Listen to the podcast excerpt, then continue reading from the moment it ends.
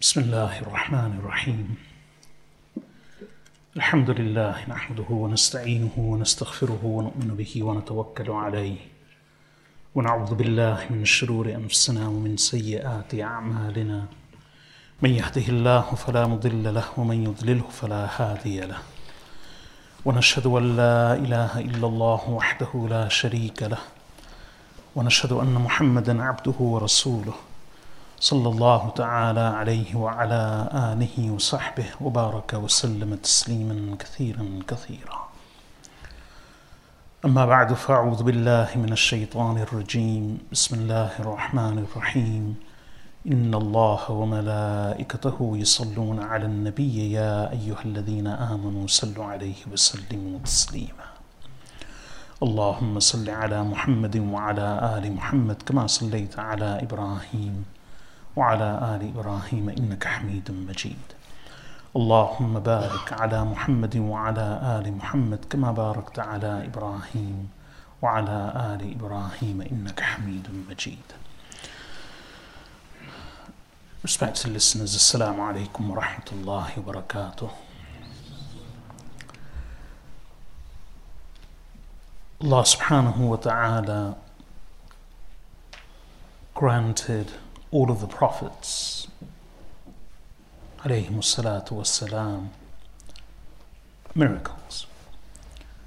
Prophet sallallahu alayhi wasallam being the final of these prophets and messengers was also given a number of miracles. And we are fascinated by these various miracles.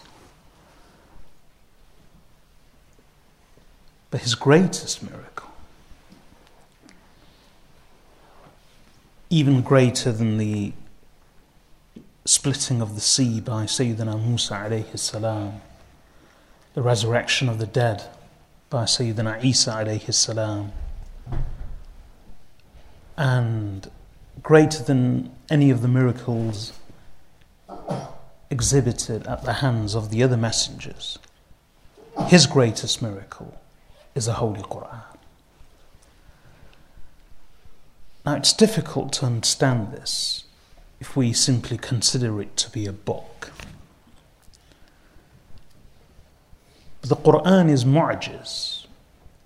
One of the qualities of the Quran is i'jaz. And i'jaz means to overwhelm, to defeat. And the one who defeats, or the thing that defeats, is known as mu'jiz. So the Quran is mu'jiz. It's overwhelming, it's defeating, it's overpowering in many ways. And for the Arabs, who prided themselves on being extremely eloquent, and without doubt, the Arabic language is superb in many ways. And if you look at the Arab description of native Arabs and non Arabs, that in itself speaks volumes. So the word for the Arabs is Arab, and the word for non Arabs is Ajam. And the word Arab is related to being able to express oneself. And Ajam, Ajam is related to the roots were denoting one's inability to express oneself. In, in, fact, it means dumb in the sense of speech. So that's how the Arabs valued their poetic and expressive qualities. And this was their most powerful medium. So Allah subhanahu wa ta'ala revealed the Quran and He deliberately kept the Prophet sallallahu alaihi wasallam unlettered and unfamiliar with poetry. As Allah says, وَمَا عَلَّمْنَاهُ الشِّعْرَ وَمَا يَنبَغِي لَهُ إِنْ هُوَ إِلَّا ذِكْرٌ وَقُرْآنٌ مُبِينٌ That we have not taught him poetry, meaning the Messenger sallallahu alaihi wasallam, and nor is it befitting him. So someone who wasn't a poet, who wasn't familiar with poetry, who couldn't even recall poetry, let alone repeat it, that person all of a sudden produces a Quran which confounds and silences the most eloquent of the Arab poets and speakers. That in itself was a sign for them. And they were really attracted to it. When the Prophet ﷺ, as I was saying, the Quran is mu'jiz in many ways. And this is just one aspect of its being mu'jiz overwhelming, overpowering, defeating. So the Arabs were able to witness it as a miracle. We may not be able to appreciate it. One expert Arabic speaker who was familiar with not only the laws of Arabic but also the poetry and the styles and the scales and the meters of poetry. He once heard someone recite just part of a verse of Surah Yusuf. فَلَمَّا اسْتَيْأَسُوا مِنْهُ خَلَصُوا نَجِيًّا Which simply translates into when they, i.e. the brothers, despaired of him, meaning Binyamin, خَلَصُوا نَجِيًّا They withdrew into secret consultation. Now, that's a simple translation. When they despaired of him, they withdrew in secret consultation or secret conference. And the Arabic is فَلَمَّا اسْتَيْأَسُوا مِنْهُ خَلَصُوا نَجِيًّا That's all it is. When this expert Arabic speaker and scholar heard this, he immediately exclaimed, by Allah, these cannot be the words of a human being. Just that one sentence, فَلَمَّا اسْتَيْأَسُوا مِنْهُ خَلَصُوا نَجِيًّا And this is in the later years, not even during the time of the Prophet ﷺ, this is much later. So, during the time of Rasulullah والسلام, the Arabs were really able to appreciate the power and the attraction of the Quran. In fact, it's mentioned that when the Prophet ﷺ used to recite Salah at home at night, the Abu Sufyan, who was a non Muslim at the time, this is in the earliest days of Mecca, Abu Sufyan and Abu Jahl, and, and another one, Al-Akhnas ibn Shariq. These three independently each without the knowledge or the notification of the other. One night, all three of them secretly approached the house of Rasulullah sallallahu alaihi wasallam. Abu Sufyan, somewhere nearby, Abu Jahl, and Al-Akhnas ibn Shariq. And secretly they remained there for a long time, listening to Rasulullah sallallahu alaihi wasallam reciting the Quran in his home. Later, when they were returning home, they all met each other. So they began scolding one another, saying, What are you doing here? Why have you come here? Do you not realize that if the people of Mecca see this or witness this, this will be a fitna for them, a distraction, a, a trial? They will be attracted to the words of Muhammad. So all three of them were rebuking each other for having come to secretly listen to the tilawah of Rasulullah sallallahu alaihi wasallam. And then eventually, at the end of their mutual recriminations, they agreed that we must all ensure that we never return. So they agreed.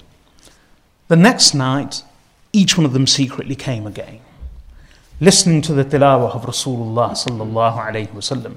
Again, when they departed, they began rebuking each other when they met each other. They promised they wouldn't come again. The third night, every one of them was attracted to the tilawah of Rasulullah sallallahu alayhi wasallam. Even Abu Jahl Amr ibn Hisham, being the most bitter enemy of the Messenger of Allah sallallahu alayhi wasallam, but he was a man of letters, a poet. He was attracted by the words of the Holy Quran. So, and Abu Sufyan and Al-Akhnas ibn Shariq, Again, on the third night, they met. On the third night, when they were departing, this time they all took a firm oath that we will not return. And then they didn't. The next morning, Al Akhnas ibn Shariq, the third one other than Abu Jahl and Abu Sufyan, he approached Abu Sufyan and he said to him, Tell me, what did you make of what you heard from Muhammad? Sallallahu wasallam. So Abu Sufyan said, I recognized and appreciated some of the things that I heard, but other things I just don't recognize at all, meaning he didn't understand them. So Abu Sufyan said to Al-Akhnas ibn Shariq, And what did you make of what you heard? So Al-Akhnas ibn Shariq, who wasn't a Muslim, he said, By Allah, what I heard from him, I realize it to be the haqq and the truth. But he still didn't embrace Islam. He embraced Islam many years later. Many, many years later. So out of these three, Al-Akhnas ibn Shariq embraced Islam, and so did Abu Sufyan, round about the same time at the conquest of Mecca. But Abu Jahl never embraced at all. But they were still, at that time, they were bitter enemies of the Prophet ﷺ. And Abu Jahl died as an enemy. But they were still attracted to the message and to the words of the Quran because of the overwhelming Arabic. This is why they all prostrated at the recitation of Surah Al-Najm وَالنَّجْمِ إِذَا هَوَى مَا ضَلَّ صَاحِبُكُمْ وَمَا غَوَى وَمَا يَنطِقُ عَنِ الْهَوَى till the end of the surah. It's a very powerful surah. The words not only rhyme, but the, the flow, the tone, the message, it's truly overwhelming. So once the Prophet ﷺ recited Surah Al-Najm in a congregation of both Muslims and uh, non-Muslims, and they sat there mesmerized by the tilawah of Rasulullah sallallahu alayhi. At the end of the surah, Allah subhanahu wa ta'ala commands fall into prostration. All of them actually fell into prostration. They were overwhelmed They all fell into sajda. It was only later they realized what they had done, so they had to make excuses for why they had prostrated. And this is why they actually fabricated the story of the Prophet ﷺ praising their idols.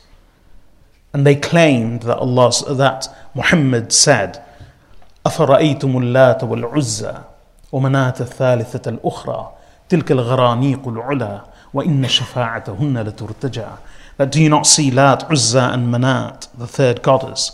These are the high soaring birds and their intercession is to be hoped for.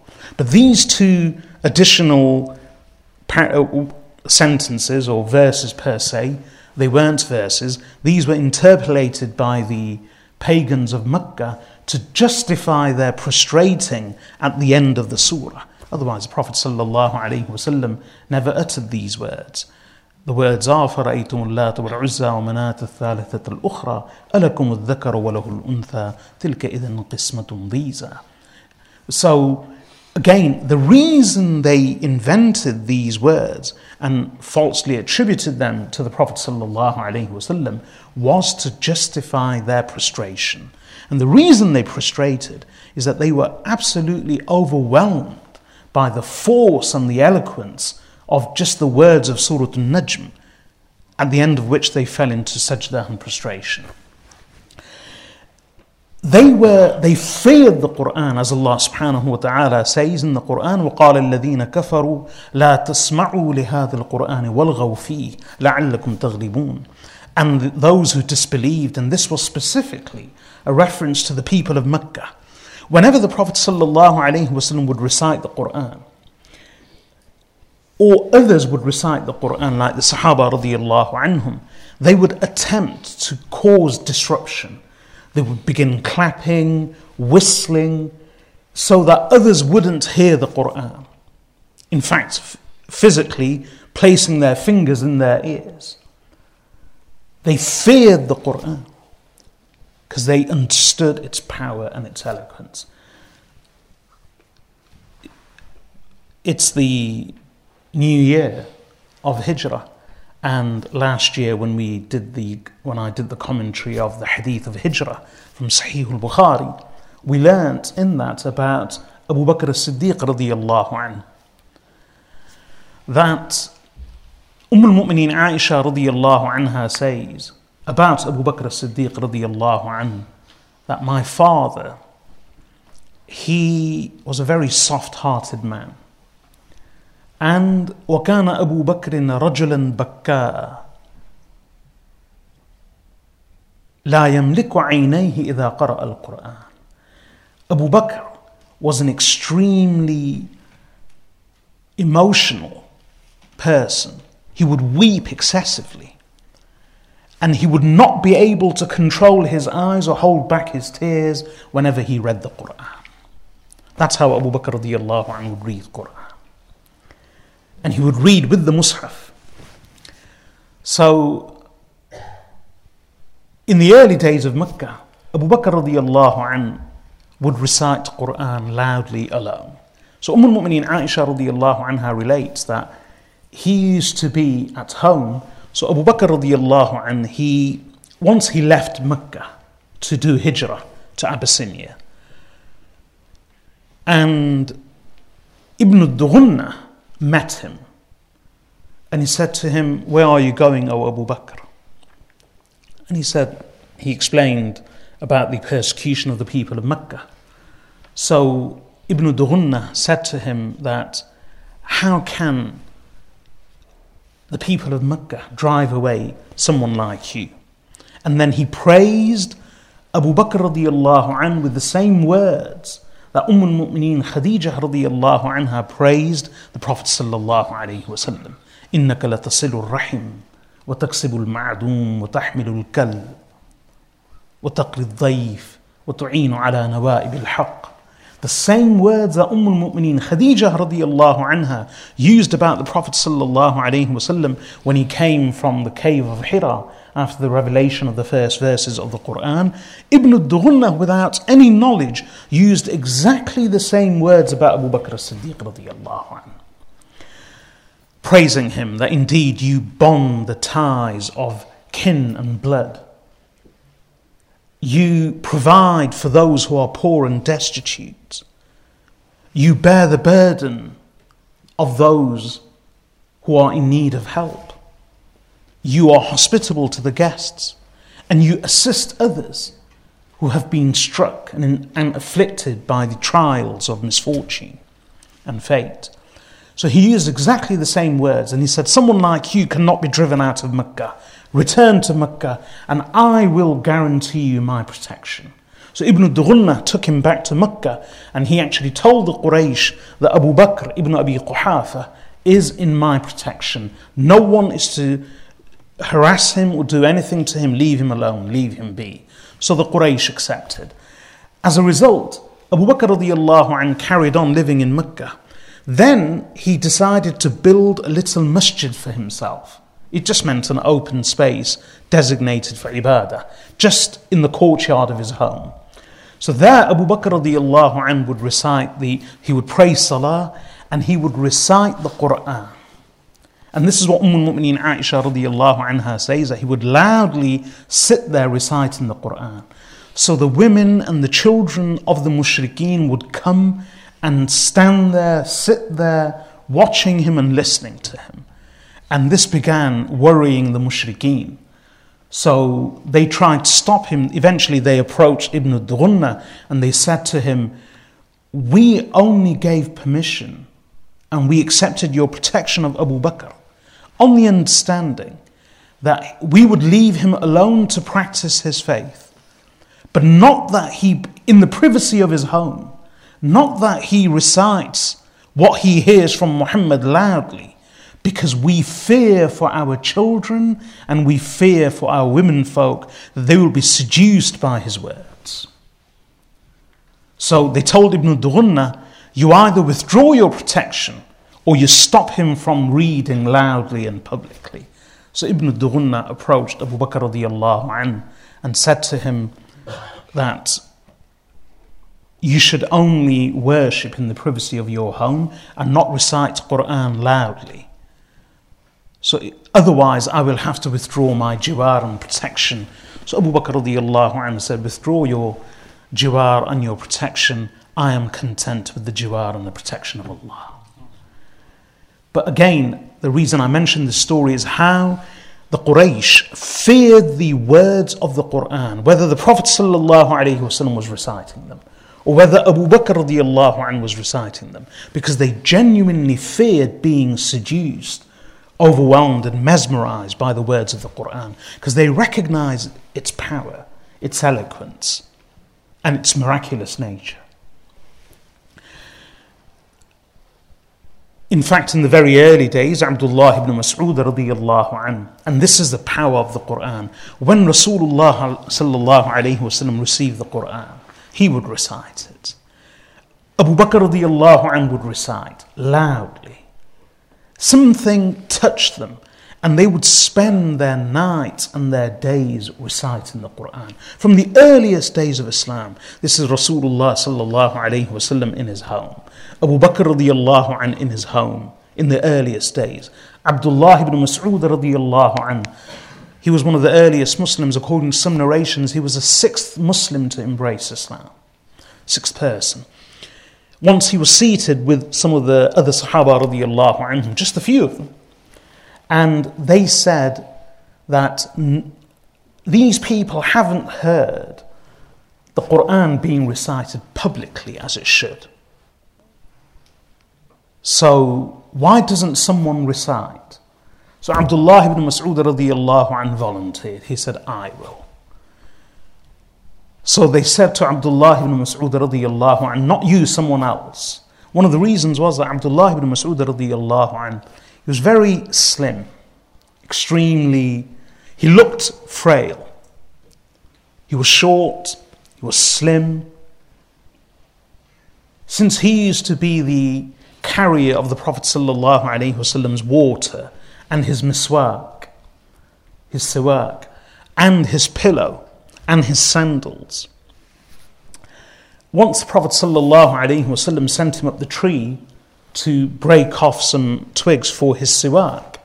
So Abdullah ibn Masud radiallahu climbed up, and the Sahaba anhum were watching from below, and the wind blew and when the wind blew, the cloth of Abdullah ibn Masud radiallahu an revealed his spindly legs, since he was so slim, so frail and skinny per se.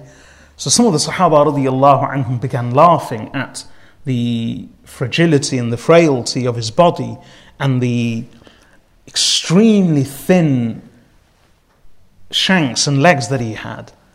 So the Prophet said to them, you laugh at the legs of Abdullah ibn Mas'ud radiallahu anhu.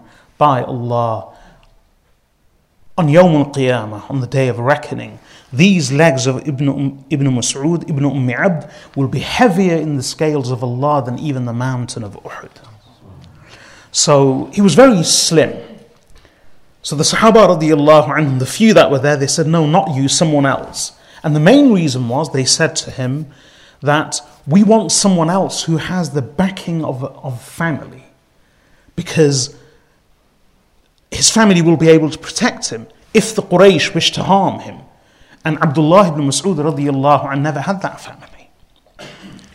So Abdullah ibn Mas'ud radiallahu anh said, It doesn't matter, Allah will protect me. So Abdullah ibn Mas'ud radiallahu anh went to the Haram. And there he stood near the maqam of Ibrahim. And the Quraysh were all gathered there in their normal sitting place next to the Kaaba. And then Abdullah ibn Mas'ud radiallahu anh began loudly reciting Surah Al-Rahman. Ar-Rahman allama al-Quran. So the Quraysh, the leaders of the Quraysh turned round and said, Who is that? Ibn Umm Abd. What is he saying? So they listened carefully. And as he read louder and directly at them, they said, He is reading what Muhammad claims is revealed to him. So they then stood up, immediately went for him and began attacking him until they blooded his face by beating him. When Abdullah ibn Mas'ud radiallahu anh returned, the other Sahaba radiallahu anhum said to, said to him, This is exactly why we said to you, you shouldn't have gone. So Abdullah ibn Mas'ud radiallahu anhu's reply was, By Allah, the enemies of Allah are even more despicable and lowly in my eyes now than they were ever before. And if you want, tomorrow I will return to the uh, masjid and recite Quran further. So they said, No, no, this is sufficient. They have heard the words of Allah. Even in the earliest days, the power of the Quran drove the Sahaba radiallahu anhum to recite in the Quran even in the face of danger. Abu Bakr radiallahu an, Abdullah ibn Mas'ud radiallahu an. And the power of the Quran was such that the Quraysh feared the Quran. They actually feared it. Even though the Prophet wasallam was the recipient of the Quran, the Quran was revealed to him. Rasulullah wasalam would recite the Quran frequently, a lot. And he would be affected by the tilawah of the Quran. This is a power of the Quran. The Quran affects everyone, or it should affect everyone. It affects animals. It affects the angels. It affects the prophets of Allah. It even affected the mushrikeen and the pagans of Mecca. And if the Quran fails to affect us, we should really question ourselves. Now, why are we not affected by the Holy Quran? Even the Prophet ﷺ was affected by the Quran. Imam Bukhari, Imam Muslim, and others all relate from Abdullah ibn Abbas radiallahu anhuma that he says كان رسول الله صلى الله عليه وسلم أجود الناس وكان أجود ما يكون في رمضان حين يلقاه جبريل Abdullah ibn Abbas anhuma says that the Prophet wasallam was the most generous of all people. Indeed, he was the most charitable.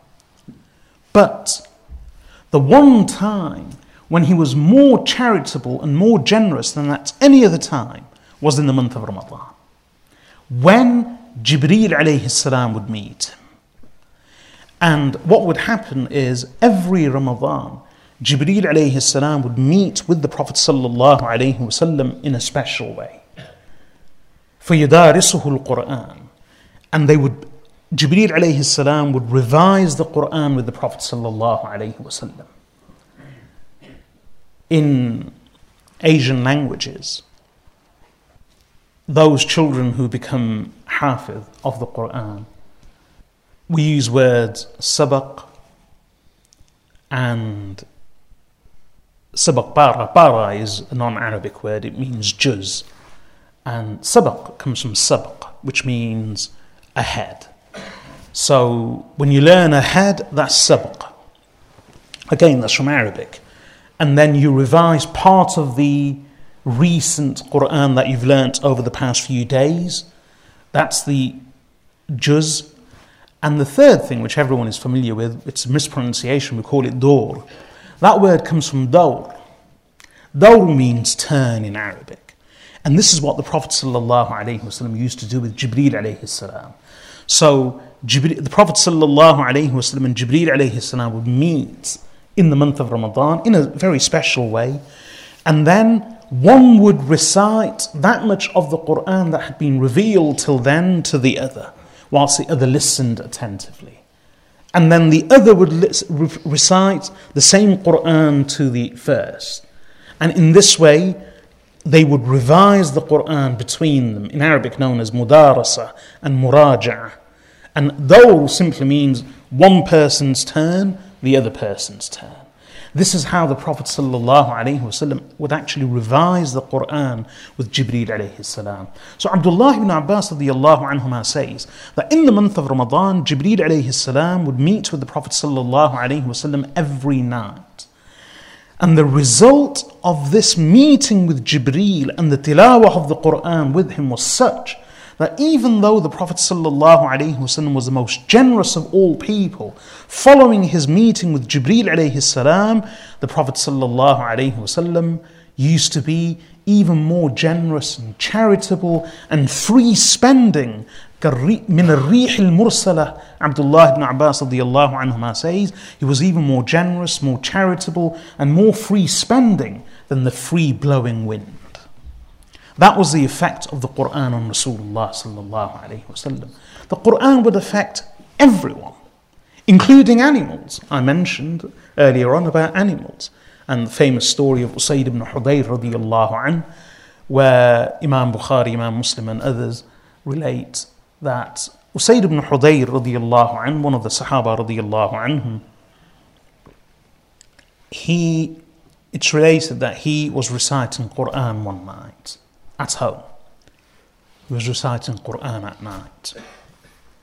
His, his son, named Yahya, was, his baby son, was sleeping close by.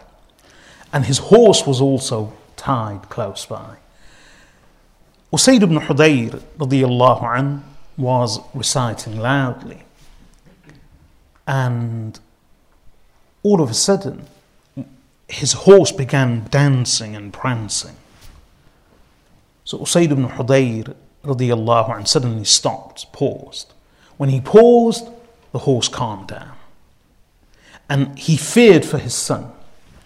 Then he began reciting again as soon as he resumed his recitation, the horse began prancing and jumping. Usayd ibn Hudayr radiallahu anh paused. As soon as he paused, the horse calmed down. Third time, he began reciting again. Again, the horse began prancing and dancing. Usayd ibn Hudayr radiallahu anh stopped and then he actually went over to check his son. As soon as he stopped, the horse calmed down. Then Usayd ibn Hudayr radiallahu says, I looked up towards the sky and I saw a huge cloud, something similar to a cloud, and the cloud was filled with lamps. And it was rising, meaning the cloud with the lamps was rising to the sky until it disappeared. So the next morning, he said, immediately I went to the Prophet ﷺ and I related this incident to him.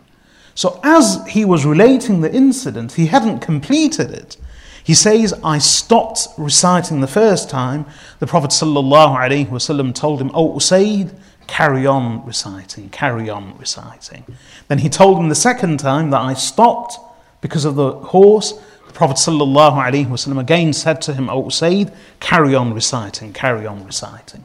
Then, when he finished, the Prophet ﷺ said, O Usaid, do you know what these lights were? These were the angels who had come down to listen to your tilawah and recitation of the Quran. And had you continued, in one narration, لَرَأَيْتَ الْأَعَاجِيبِ You would have witnessed strange and miraculous things, wonderful things. And in the narration of Bukhari and Muslim, the Prophet ﷺ says, These were the angels who came down and came close to listen to your recitation of the Quran. And O Usaid, if you would have continued to recite, the, the people of Medina would have seen them. they would have come down, the people would have seen them, they would have not been hidden from the people. That's the effect of the tilawah of the Quran. It attracts the angels. In fact, it has a wonderful effect even on animals, as is evident in this story. The tilawah of the Quran, the words of the Quran. Allah says, لو أنزلنا هذا القرآن على جبل لرأيته خاشعا متصدعا من خشية الله. If we had revealed this Quran on a mountain you would have surely seen the mountain humbled and splintered out of the fear of Allah. So the, the Quran has this wonderful effect on people, on prophets, on angels, even on inanimate objects by the testimony of Allah subhanahu wa ta'ala. That's the power and the eloquence of the Holy Quran, and truly so. And even though the Prophet ﷺ was a recipient, he would love reciting the Quran. A lot of the time, Prophet ﷺ would recite out of salah in salah, silently, loudly. The Sahaba radiallahu anhum would love reciting the Quran. This was their passion. And the stories of the tilawah of the Sahaba radiallahu anhum are truly amazing. It's related about Uthman ibn Affan radiallahu anh that once he completed the entire Quran in one rak'ah. We may think that how is that possible? Allah subhanahu wa ta'ala gives barakah in the time of His chosen servants. Time is relative. We know as a scientific fact that time is relative. So if Allah subhanahu wa ta'ala wishes to place barakah in people, in fact in a hadith related by Imam Ahmad ibn Hanbal in his Musnad, Rasulullah sallallahu alayhi wasallam says that a time will come, i.e., this is the meaning of the hadith, closer to Qiyamah, يتقارب الزمان, time will shrink. So much so that one year will become like a month, one month will become like one Jumu'ah, meaning one week. One week will become like one day, and one day will become like one hour, not the 60 minutes as we know it, but an hour, a short moment of time. And each hour will become like a flash. And this is a hadith of Rasulullah sallallahu alayhi wasallam, and we are a witness to that. We complain forever about having no time, even though we've got everything. Everything's instant. Instant shopping, instant food, ovens, stoves, electric fan assisted ovens, microwaves, dishwashers, washing machines for clothes. We have all the facilities and amenities. And yet, how much time do we get? We're always complaining about lack of time. The people of the past, they used to wash their clothes. How? By hand, and not even at home often at the pool or at the edge of the village. Every morning they would have to go and fetch water from the wells. For cooking, just to light the fire, it would take them half an hour, 15, 20 minutes, gathering the firewood, gathering dung, etc., lighting the fire. That's just to light the fire. And yet, subhanAllah, one of the ulama of the recent past, of the last century, he explains that, and his family lived in the rural Indian subcontinent. He says, and remember, we're talking about families, women folk, who had to do all the chores and household work themselves by hand without any of these modern appliances. And he says, Alhamdulillah, I can say with joy and pride that my, the women folk of my family, in the month of Ramadan, with a fast, whilst fasting, and whilst completing all of their household chores and duties, they are still regularly, all of them, able to complete 15 to 20 juz out of the 30 of the Quran every day. And that's in the month of Ramadan. And that was only in the last century. And in the earlier days, it's mentioned about Imam Shafi'i rahmatullahi alayhi, he used to complete 60 Qur'ans. And both Imam Abu Hanifa rahimahullah. Imam Shafi'i and Imam Abu Hanifa, it's related of both of them, that they would complete 60 Qur'ans in the, uh, in, in the month of Ramadan. 30, one during the day, one during the night. And that's 60 for the whole month. Even Imam Bukhari, rahimahullah, it's famously known of him. He used to complete 40. So one Quran per day, and then one third of the Quran at night. So by the end of the month, he had completed 40 Qurans. And it's possible. In fact, uh, in the Ramadan just gone, it's mentioned about one elderly Hafidh and Qari who's in his 70s in who's in his 70s. He recited the entire Quran in one rak'ah. In Taraweeh, uh, in, in Nafl Salah, and people were praying behind him. So Uthman ibn Affan radiallahu anhu is mentioned of him that he would he completed one Quran in one rak'ah. And the Sahaba radiallahu anhum used to love reciting the Quran in this manner. Prophet sallallahu alayhi wasallam, even though he was a recipient of the Quran, he loved reciting, he loved listening. Abdullah ibn Mas'ud radiallahu anhu says in a hadith related by Imam Bukhari, Imam Muslim, this is a wording of Muslim, he says, once the Prophet sallallahu alayhi wasallam said to me, and we learn from other narrations. He was seated on the mimbar. Prophet sallallahu alaihi wasallam was on the mimbar. Abdullah ibn Mas'ud radiyallahu anhu was on the ground. The Prophet sallallahu alaihi wasallam said to him, Ibn Mas'ud, recite the Quran to me. So Abdullah ibn Mas'ud radiyallahu anhu said, Ya Rasulullah, should I recite the Quran to you when the Quran is revealed to you? So, so the Prophet ﷺ said, I wish to hear the Quran from someone other than myself. So Abdullah ibn Mas'ud radiallahu anhu says, I began reciting Surah An-Nisa from the beginning. And I continued until I, I came to the verse. So how will it be? كيف إذا جئنا من كل أمة بشهيد وَجِئْنَا بِكَ عَلَى هَؤُلَاءِ شَهِيدًا How will it be when we shall bring forth a witness from every nation and we shall produce you and bring you forth as a witness over these people? So Abdullah, this is a 41st verse of Surah An-Nisa. So the Prophet uh, Abdullah ibn Mas'ud radiallahu anhu says, someone poked me with the finger and I, so I looked up and the Prophet sallallahu alaihi wasallam was weeping. And then he said to him, Hasbuk, enough sufficient. So I stopped reciting. But because the address was to the Prophet sallallahu wasallam, Rasulullah alayhi was listening to the Quran and weeping, even though he was a recipient of the Quran. This is what the Sahaba radiallahu anhum would do. Their time was spent reciting the Quran. Imam Abu Dawood rahmatullahi relates a very beautiful story in his Sunan from Abu Sa'id al Khudri radiallahu anhu says that once I sat with the poor emigrants and the muhajirun from the Ashab al Sufa, from the people of Sufa.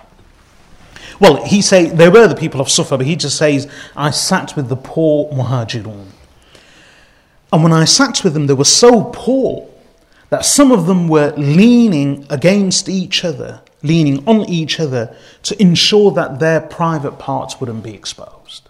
They didn't have that much clothing to cover themselves fully. And they were huddled together. So I sat with them. And what were they doing? Allahu Akbar. One of them was reciting the Quran and all of them were listening. So the Prophet ﷺ came out and he came to them. So when he came and stood nearby, the Qari who was reciting, he stopped. So the Prophet ﷺ said to them, What were you doing? So they said, Ya Rasulullah, we were listening to this Qari recite the Quran to us, and we were listening to the Book of Allah. So the Prophet ﷺ said, Continue. And then he said, All praise be to Allah, who has made of my ummah such people that I have been instructed to be patient and remain with them. So then he sat down. He sat down with them. And then he motioned thus, and he said, Come closer to me until they were all huddled together. And then he said, O poor Muhajirun, receive the glad tidings of tami yawm al qiyamah, of complete nur and light on the day of reckoning. And receive the glad tidings that you shall enter Jannah 500 years before the rich and wealthy of my ummah. What were, the, what were even the poor muhajirun sahaba radiallahu anhum doing? Huddled together in their poverty, one of them reciting the Quran and the others listening attentively. This is the beauty of the Quran. And throughout Muslim history, there have been, in fact, it's normal let me mention a point. We, we learn about the ulama of hadith. People are fascinated by hadith. And we constantly hear about hadith. So, Imam Bukhari, Imam Muslim, fulan, fulan. We, we marvel at their ability to memorize hadith, to relate hadith. But subhanAllah, The one thing about all of them, why don't we hear so much about their knowledge of the Quran? Or their tilawah of the Quran? Or their connection with the Quran?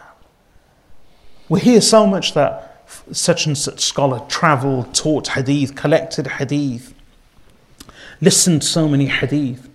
Why don't we hear such accounts about Quran? They like what was Bukhari's relationship with the Quran? We don't hear much about it. What was Imam Muslim's relationship with the Quran? Don't hear much about it. Same with Imam Ahmad ibn Hanbal, Imam Malik, and all of this. Even the fuqaha, Imam Shafi'i, Imam Abu Hanifa, Imam Malik, Imam Ahmad ibn Hanbal. What was their relationship with the Quran? Do you know why we don't hear much about it? Because it was a given. It's like asking what was their relationship with Salah? Why don't we hear so much about their performing Salah? Or their giving zakah? Or their ibadah? Because it was a given. For the ulama of hadith, you couldn't be an alim of hadith without being an alim and a scholar of the Quran. You couldn't be a scholar of fiqh without being a scholar of hadith and Quran. So their relationship with the Quran was a given. Imagine these geniuses who were able to memorize hundreds of thousands of hadith in the sense that each, had, each separate hadith with a separate chain of narration is considered a distinct hadith. That's how we number them in the, in the many, many thousands. Otherwise, collectively, the texts from Rasulullah sallallahu alaihi wasallam are only just over about 5,000, approximately. But these scholars who were able to memorize and retain the memory of so many hadith with different chains of narration, how come we don't hear much about their relationship with the Quran? Simple, because it was a given. They used to recite all the time. As I mentioned, Bukhari with his traveling, with his studying, with his revision, with his teaching of hadith. Even in the month of Ramadan, he would complete 40 Qur'ans. Imam Shafi'i, Imam Abu Hanifa, it's mentioned about both of them. Along with all their teaching, they would complete 60 Qur'ans in the month of Ramadan. Once during the day, once during the night. About Imam Bukhari, it's mentioned, many of you will have heard the story of Imam Malik, rahimahullah, that he was teaching hadith and a scorpion bit him. The same story, remarkably, is mentioned about Imam Bukhari whilst performing salah. So once he was performing salah, when after salah, he mentioned to some of his students that come check my back. So they removed his cloak and they checked beneath his cloth, and there was a scorpion clasped to his back that had bitten him all over. So they actually said to him, Oh Imam, may Allah have mercy on you. Why didn't you stop your salah? And this was Bukhari's reply. He said, I was in the middle of a surah and I did not wish to end my salah without completing the surah first. Their love of the Quran was such that they were able to withstand even the bites of scorpions. Mind over matter. That was their devotion to the Quran. And this is how our relationship with the Quran should be. I can mention so much about the virtues of the Quran, the blessings of the Quran. The Quran is a cure, it's a mercy, it's a guidance. وننزل من القرآن ما هو شفاء ورحمة للمؤمنين ولا يزيد الظالمين إلا خسارة And we do reveal of the Quran that which is a mercy and a cure for the people, for the believers. And the Quran does not increase the dhalimeen, meaning the sinful ones, wrongdoers, except in loss. The Quran has a dual power.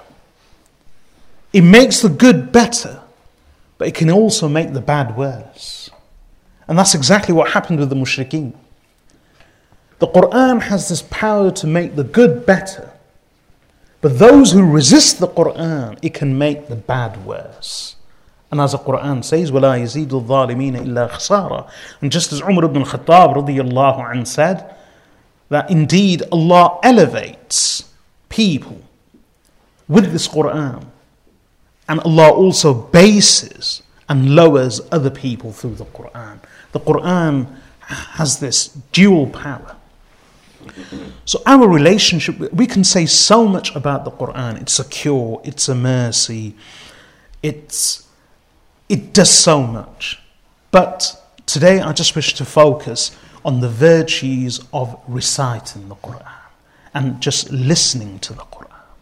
If we can develop that connection with the Quran, the Quran will work wonders for us. We,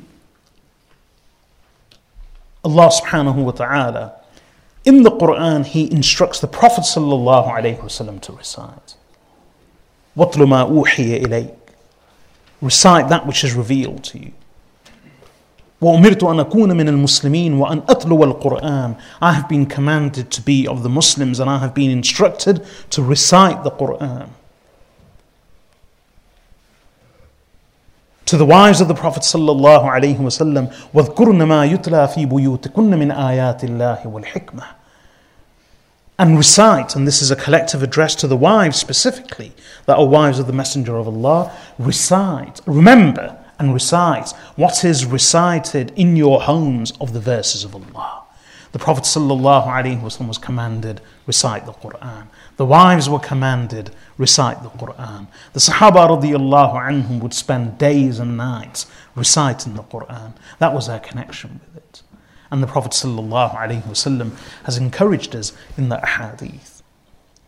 Like I said, the tilawah of the Quran attracts the angel. Sayyidina Abu Hurairah radiallahu anhu relates in a hadith recorded by Imam Muslim in his Sahih, وما اجتمع قوم في بيت من بيوت الله يتلون كتاب الله ويتدارسونه فيما بينهم إلا نزلت عليهم السكينة وغشيتهم الرحمة وحفتهم الملائكة وذكرهم الله في من عنده That's the power of the Quran. He say Rasulullah sallallahu alayhi wasallam says, never does a group of people gather in any one of the homes of Allah, meaning one of the masjids, reciting the book of Allah and studying the book of Allah amongst them, except that sakina, serenity, tranquility, peace descend upon them. وغشيتهم الرحمة, mercy envelops them. وحفتهم الملائكة and the angels surround them وذكرهم الله في من عنده and Allah actually mentions them to those who are in his company that's the effect of reciting the Quran Allah loves those who recite his kalam his speech his words Allah takes pride in mentioning them to the angels the angels see them in fact, there's a narration from Umm al-Mu'mineen Aisha radiallahu anha that it's a reliable narration that the Prophet sallallahu alaihi wasallam said, just as the stars are visible, the stars in the sky are visible to the people of the earth, the homes where the Quran is recited they are also visible to the people of the heavens. They light up. Just as the stars of the sky are visible to the people of the earth, the homes wherein the Quran is recited are actually visible to the people of the heavens. When the Quran is recited, the angels descend. Imam Bukhari, Imam Muslim both relate a hadith from Abu Hurairah radiallahu anhu says, Quran, he says that the angels of the night and the angels of the day gather and come together in Fajr Salah. And then he said, اقرأوا إن شئتم وقرآن الفجر إن قرآن الفجر كان مشهودا That if you wish, recite the verse of the Quran where Allah says, and the Quran of Fajr. Indeed, the Quran of Fajr is att- attended attended by who? The angels. So the angels gather to listen to the tilawah of the Quran, specifically in Fajr Salah. The angels of the night and the day. Uh, in this hadith, the angels descend in order to listen to the tilawah of the Quran whenever a people gather to recite the Quran amongst themselves and to study it. There are countless hadith of the virtues of the tilawah of the Quran. Umm al-Mu'mineen Aisha radiyallahu anha says this hadith is actually more to do with those who are hafiz of the Quran inshallah as promised in one of the coming sessions I will speak about the virtues of memorizing the Quran. We should all aim to do that, inshallah. It can be done. The Quran is miraculous even in this. And I'll elaborate on it when I speak on the topic of memorization. Otherwise, there is no other speech, no other book, no other work, no other sentences, words, and paragraphs in any language that people can memorize as easily and as fluidly as the Quran in Arabic. And it's, it's a fact, it's a miracle. People embrace Islam. Within a short while, they've already memorized few surahs of the Quran.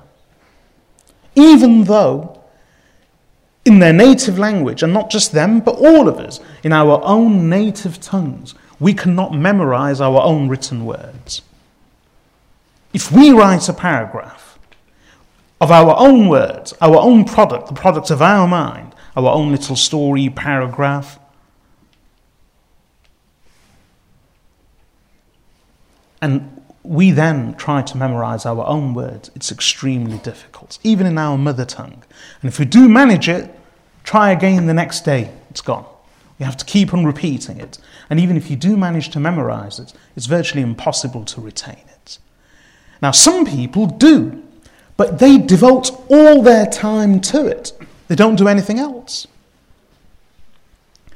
And yet, on the other hand, Allahu Akbar, not one, not two, not memory athletes, not memory performers, not memory exhibitionists, but normal children all over the world, on every continent, in every country, from every background and ethnicity, and speakers of all every tongue, most of them non-Arabic speaking children, playfully, whilst living normal lives, they are able to memorize this entire book and retain its memory till death.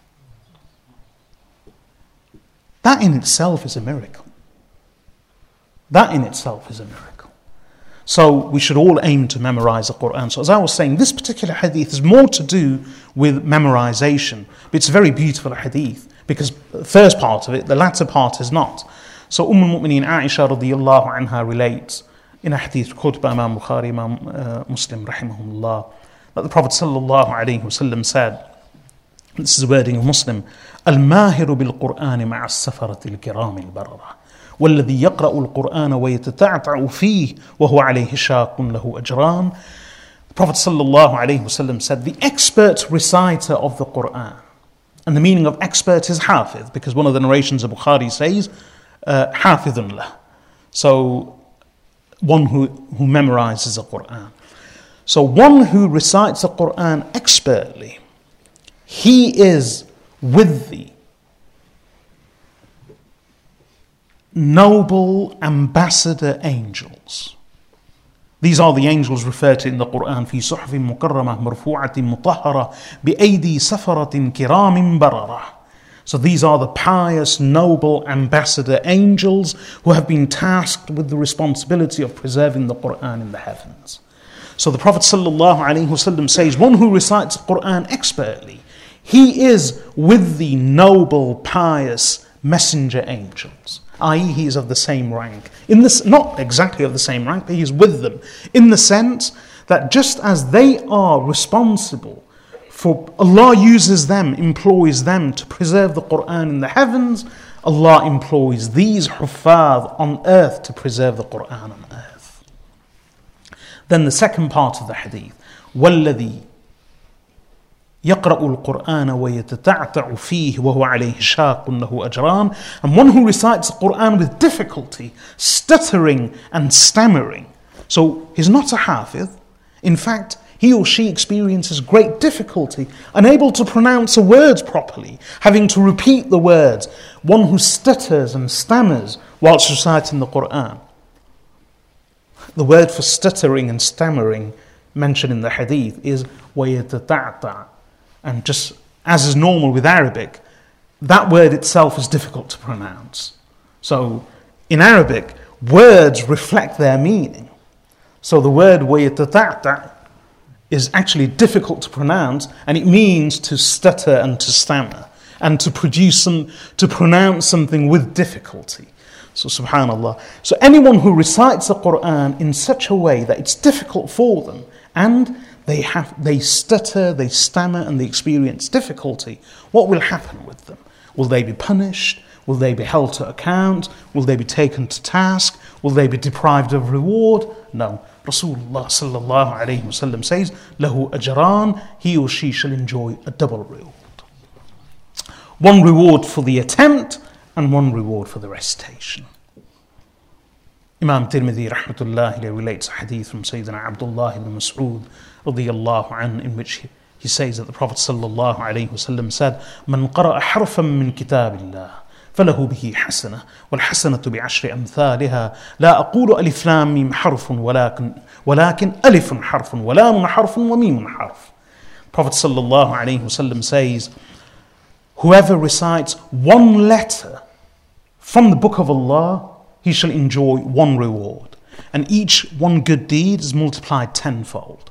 He then says, I do not say that Alif Lam Mim is one word. Rather, Alif is one word. Sorry, one letter. Lam is one letter. Mim is one letter. So for Alif Lam Mim, one receives Three rewards multiplied by 10, 30. And the remarkable thing about this hadith is most of the ulama agree that Alif Lam Mim, its true meaning is only known to Allah subhanahu wa ta'ala. So, one receives a reward even though one does not understand. So, who knows the meaning of Alif Lam Mim? Most of the ulama agree that the true meaning is only known to Allah. These words, kaf, ha, ain, sad, hamim, ain, sin, qaf, alif, lam, mim, ra, alif, lam, ra. So, alif, lam, mim. Without understanding alif, lam, mim, and reciting it, one receives 30 rewards. So it's the same for the whole book. Even if you don't understand a single letter, Allah will still reward you for the recitation of each letter. And that's for the whole book.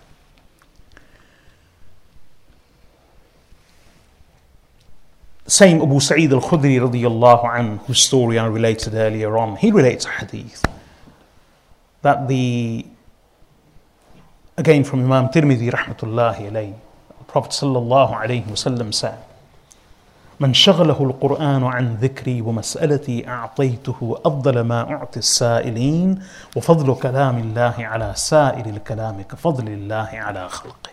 It's a very beautiful hadith. One who is preoccupied in the recitation of the Quran and as a result cannot engage in my dhikr and remembrance or even in asking of me in my dua. Allah says, I shall give him more than I give to those who ask. And then the end of the hadith is وَفَضْلُ كَلَامِ اللَّهِ عَلَى سَائِرِ الْكَلَامِ كَفَضْلِ اللَّهِ عَلَى خَلْقِهِ That the superiority of the words of Allah is like the, over all other speech is like the superiority of Allah over His creation. There is no comparison, none whatsoever. Let us strive to be of the people of the Quran who are Allah's chosen ones. Sayyidina Anas radiallahu anhu relates in a hadith recorded by Imam Ahmad ibn Hanbal in his Musnad and also by Imam Abu Dawud in his Sunan. The Prophet sallallahu alayhi wasallam says, sorry, by Ibn Majah in his Sunan and by Imam Ahmad ibn Hanbal in his Musnad. Prophet sallallahu alayhi wasallam says, إن لله أهلين من الناس قال قيل من هم يا رسول الله قال أهل القرآن هم أهل الله وخاصته Prophet sallallahu alaihi wasallam said Allah has chosen select people of his of the creation amongst mankind.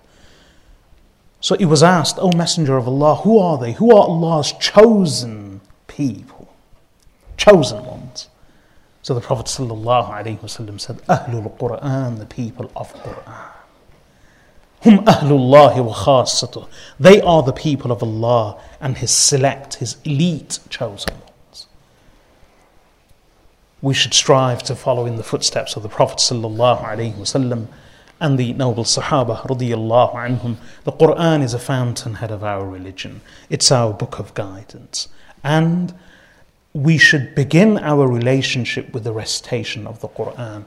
Our relationship with the Quran should consist of three things, just as the Prophet Prophet's relationship consisted of three things. Allah subhanahu wa ta'ala describes him in a number of places throughout the Quran as, as his relationship with the Quran, his relationship with the Quran Allah has described in a number of places in the book. For instance, هو الذي بعث في الأميين رسولا منهم يتلو عليهم آياته ويزكيهم ويعلمهم الكتاب والحكمة. And that's repeated elsewhere. The Prophet Wasallam's relationship with the Quran was threefold. Number one, يتلو عليهم آياته. He recites the book, he recites the words of Allah to the people.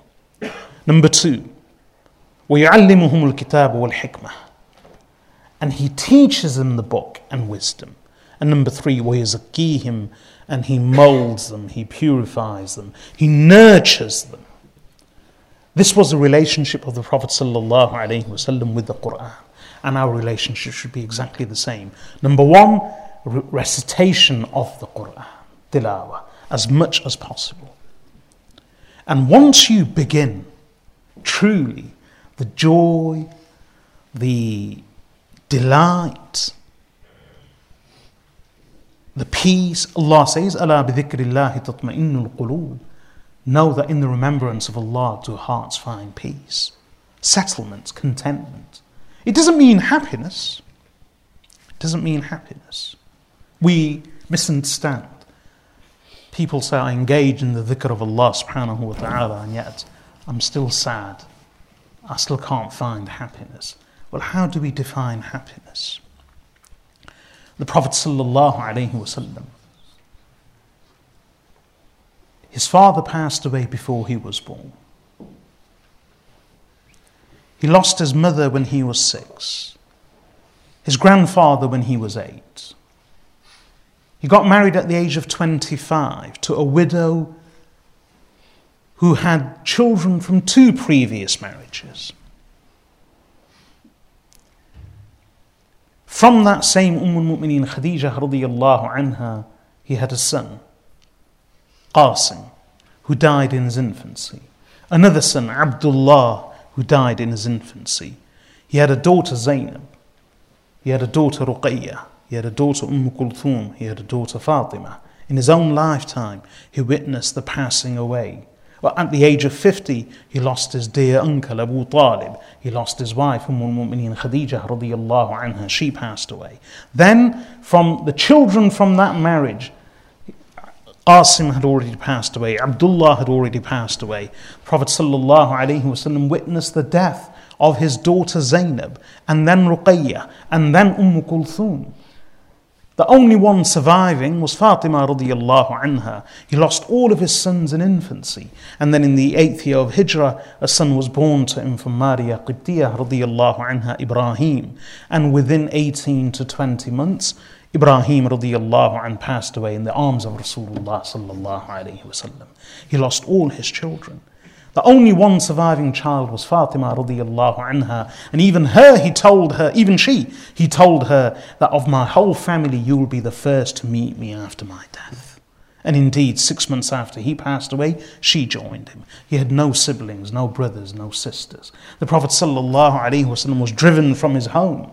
He faced opposition in Mecca. He suffered abuse, persecution, filth thrown on him thorns strewn in his path. He suffered abuse. He, emigr- he had to abandon the city of Mecca, even though it was the most beloved place to him. Upon arrival in Mecca, there were attempts on his life in Mecca and in Medina. He suffered trial after trial, musibah after musibah. He suffered poverty. And he continued, even after the coffers of Medina became filled, he continued to live in simplicity and poverty. So, what is happiness? How could someone be happy in, with our understanding of the word, having lived such a life?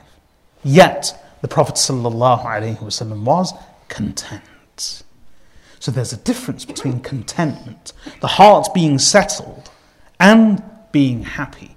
When Allah says, Allah bidhikrillah tatma'innul qulub, Allah is not telling you that with the dhikr of Allah you will be happy, i.e., the way we understand it.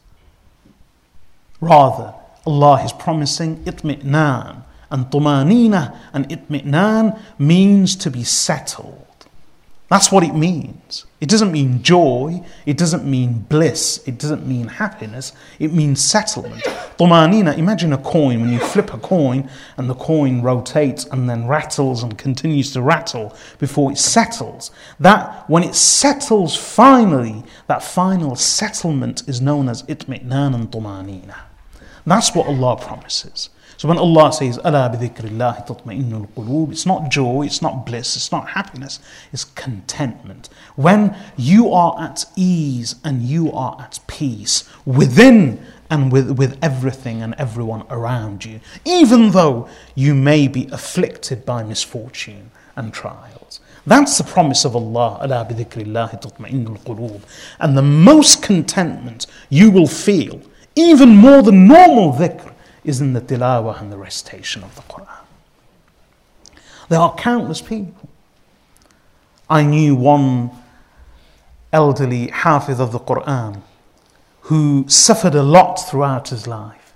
And in his later years, Allahu Akbar, his practice was he used to wake up in the morning after Fajr, he used to begin tilawah of the Quran. And even though he was a hafiz and he knew the Quran very well, he actually used to, never used to recite by heart.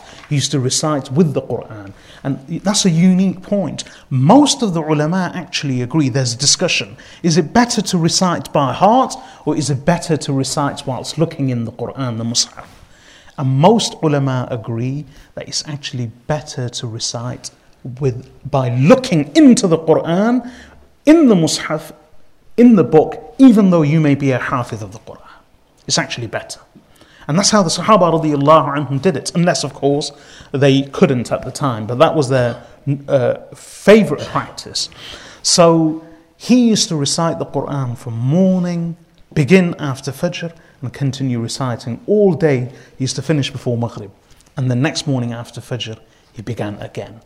And this was his practice for years and years and years until Allah subhanahu wa ta'ala took him away in that same condition. And the thing is, he would relate how he found total peace in the tilawah of the Quran. That was his whole life.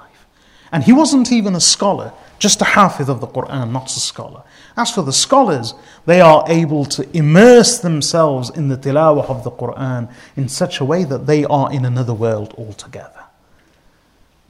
So let us strive to be the ones of the Quran who are the chosen people of Allah subhanahu wa ta'ala with increased tilawah and recitation. Make it a habit. Once a person immerses oneself in the Quran, one feels such contentment and such peace and settlement as Allah promises in dhikr that one cannot find anywhere else. But one has to try it, one has to become accustomed to it, one has to immerse oneself in it.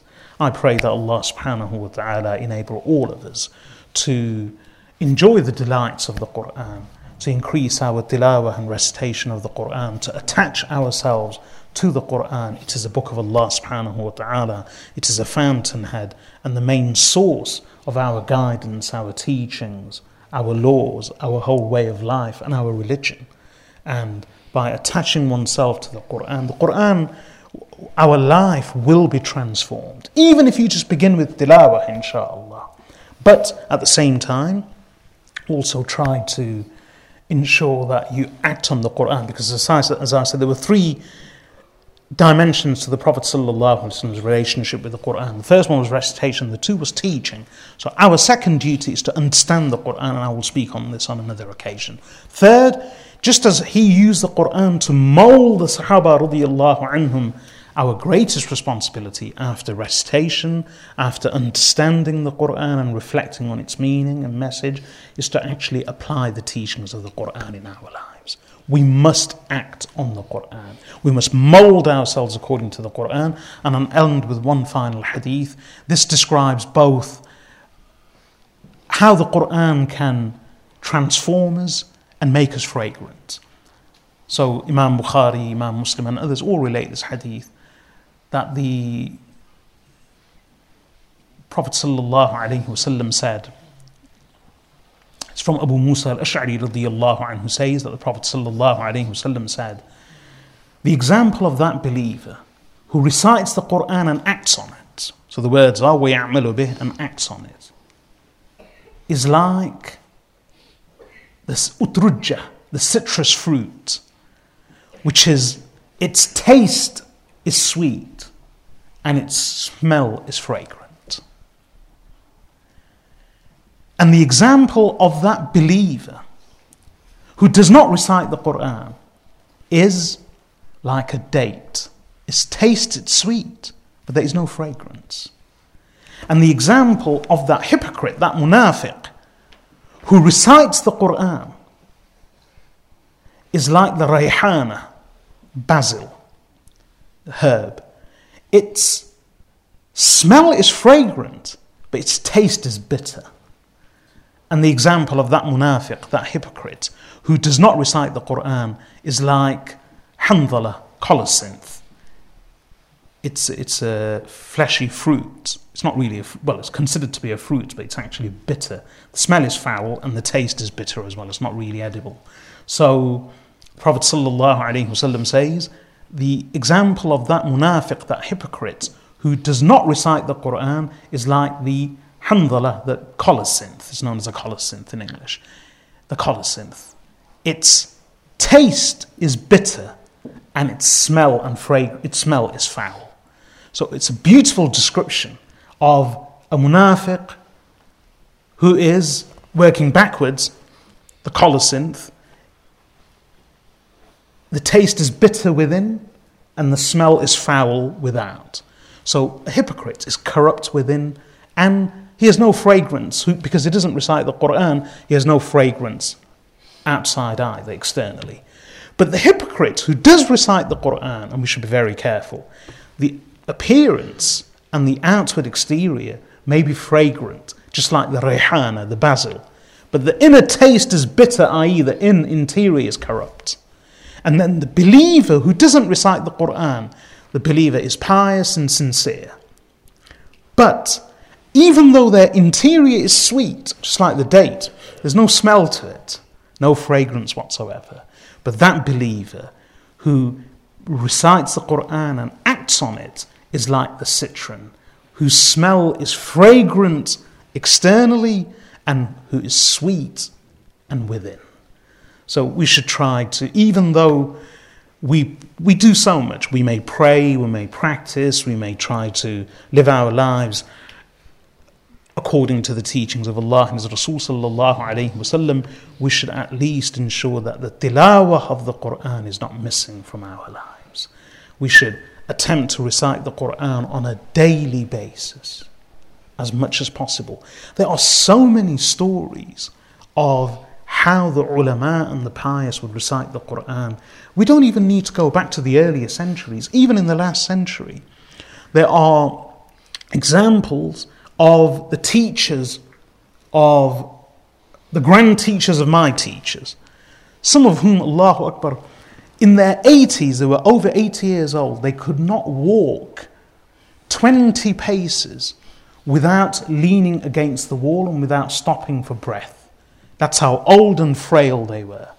Yet, the power of the Quran was such that even though they could not walk 20 paces without stopping and leaning against the wall to catch their breath in their extreme old age and frailty, when it came to tahajjud salah and the Quran, that same teacher in extreme old age would be able to stand for three hours reciting the Quran. Strength comes from somewhere else. And again, another one of my grand, great grand teachers, he was traveling on a ship to, to the Holy Land.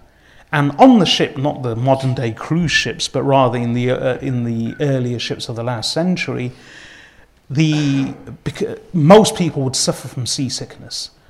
And he was unable to stand, even for a few moments, without falling ill. But when it came to Taraweeh and Tahajjud and Qiyamul Layl, he was able to stand for hours on end reciting the Quran and listening to the Quran. They draw their strength from somewhere else. That's the power of the Holy Quran. So we should try to ensure that although we may be doing good in other ways, our lives should not be void and empty of the tilawah of the Quran. Begin slowly, and inshallah, if you persist, you may actually see the day when you yourself will be able to complete one hizb, one manzil on a daily basis, completing the Quran in seven days. And Allah grants us even more tawfiq, like many other people you may even be able to complete one Quran per day. Many have done it, many continue to do it. I pray that Allah subhanahu wa ta'ala enable all of us to appreciate the beauty of the Quran. May Allah make us amongst those who are attached to the Quran, who are the people of the Quran. وصلى الله وسلم على عبده ورسوله نبينا محمد وعلى آله وصحبه أجمعين سبحانك اللهم وبحمدك نشهد أن لا إله إلا أنت نستغفرك ونتوب إليك